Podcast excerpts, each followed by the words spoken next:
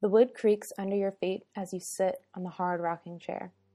It only adds to the creaking, but you forget it as your hostess hands you an already sweating glass of tea.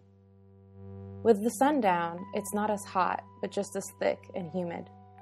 The host and hostess are looking over the yard as the lightning bugs begin to flicker. You begin to do the same, but then you notice the ceiling of the porch is painted sky blue.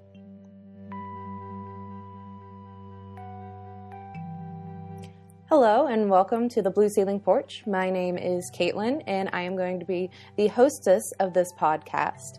This podcast is going to be an exploration of the Deep South. It's about the monsters and the ghosts and the legends that like to hide in the swamps and the deep pine forests with the Spanish moss.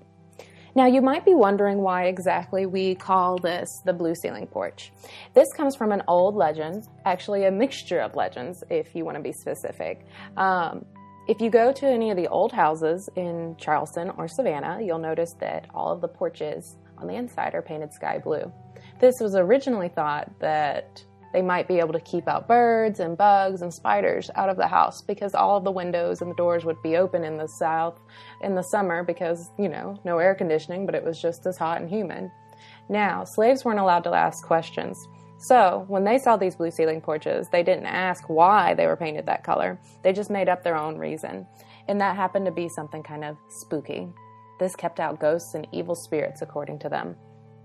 I like the idea of using this as a title just because it's something very unique and something very just southern. So, that's our quick explanation for now. Now, you might be wondering what today's story is going to be about. Well, I guess it's a story, legend, I don't know what to call it, but we're going to be talking about the Altamaha River. Well, more specifically, the sea monster of the Georgia coastline. He's called Altie. He's actually the unofficial mascot of Darien and Butler Island, Georgia, which is in the southern part of Georgia closer to Florida than anything else. He seems to be almost Scottish in origin because if you look at his like renderings in the city hall in the city of commerce area, you'll notice that he looks just like Nessie. I like to even call them cousins because he was first recorded in written history by Scottish settlers. It makes you wonder if maybe he was just a manifestation of homesickness by a bunch of drunk Scottishmen or if he actually existed there seems to be some pretty good proof um, of him existing. First off, he was written down as early as 1830 and 1826, and the latest sighting is actually a amateur video in on YouTube off of the Fort George historical site, and that was in 2010. If you go watch the video, it's actually pretty convincing, I would say. Um, convincing that it's not something you normally see. It definitely wasn't an alligator. It definitely wasn't a manatee. Um, it definitely looked serpentine in some way, um, but there's not that big of serpents. So this isn't like, you know, black snake, black snake moan or something. But it is interesting to think about because if it was just the beginning of him, like in Scotland, like you just saw him when the Scottish settlers started coming over, then you could probably write it off as homesickness. But it come to find out, the Tama Native Americans actually tell of a legendary snake-like creature that lived in the very same river. So, if you combine all that together, there's definitely some, you know, possibility of proof in there. I actually kind of like the idea. Unfortunately, it seems like this is the latest art like the latest article talking about it was in June 2nd of 2011 from Kurt Holman. He actually went down with his family and interviewed few people and wanted to see if he could find Altie himself. Seems like that you're not actually an official part of Darien or Butler Island life unless you have seen Altie. He seems to be a staple in that sort of the area, which actually kind of neat. So, we have three different instances of a sea serpent. We have the Tama Indians, or as I like to be more respectful and say the Tama and Native Americans, they tell of a legendary snake-like creature. And then we have Nessie, which has been around, which she's been around for gosh, who knows how long, forever. And then you have the Scottish uh, settlers in 1826 and on that have found Altie. So, does the universality of a legend make it more likely to be true or less likely to be true. Sometimes I wonder if there's just certain legends and creatures that are ingrained in the human imagination. You know, like the flood myth or dragons or something like that. But it's a fun concept to think about, definitely. Um, it's one that you would like to think about and laugh about and maybe get a chance to see yourself if you're ever in the area. Actually, it's funny because this wouldn't be a true Southern legend, I believe, if we didn't have the story like we have from Larry Gwynn in 1981.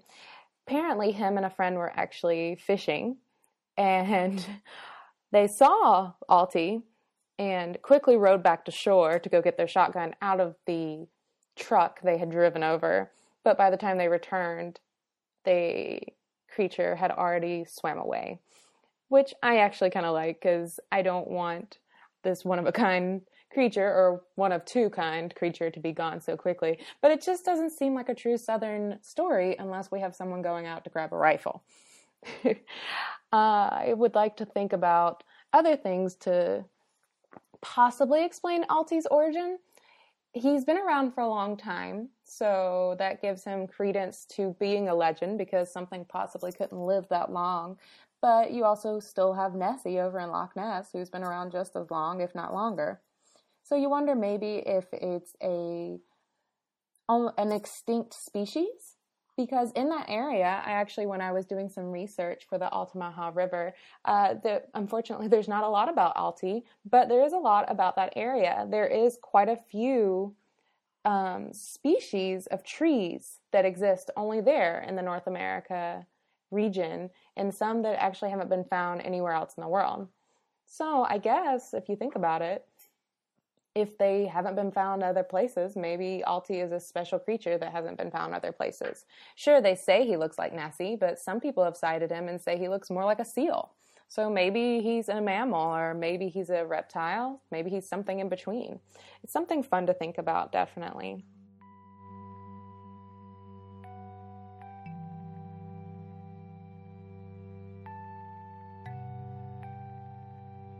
So that's it for the Blue Ceiling Porch today. Altie, the Altamaha sea monster. Someone who might be Loch Ness's cousin. Maybe him and Loch Nessie are the same person. same person, same monster. Maybe there's some portal between Loch Ness and Altamaha River. Or maybe the Native Americans saw this creature, this skeleton.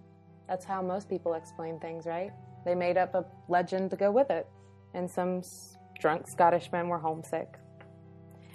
Either way, it's a nice story, and it's definitely something Southern. Thank you for listening to the Blue Ceiling Porch. I hope you enjoyed, and join us next time.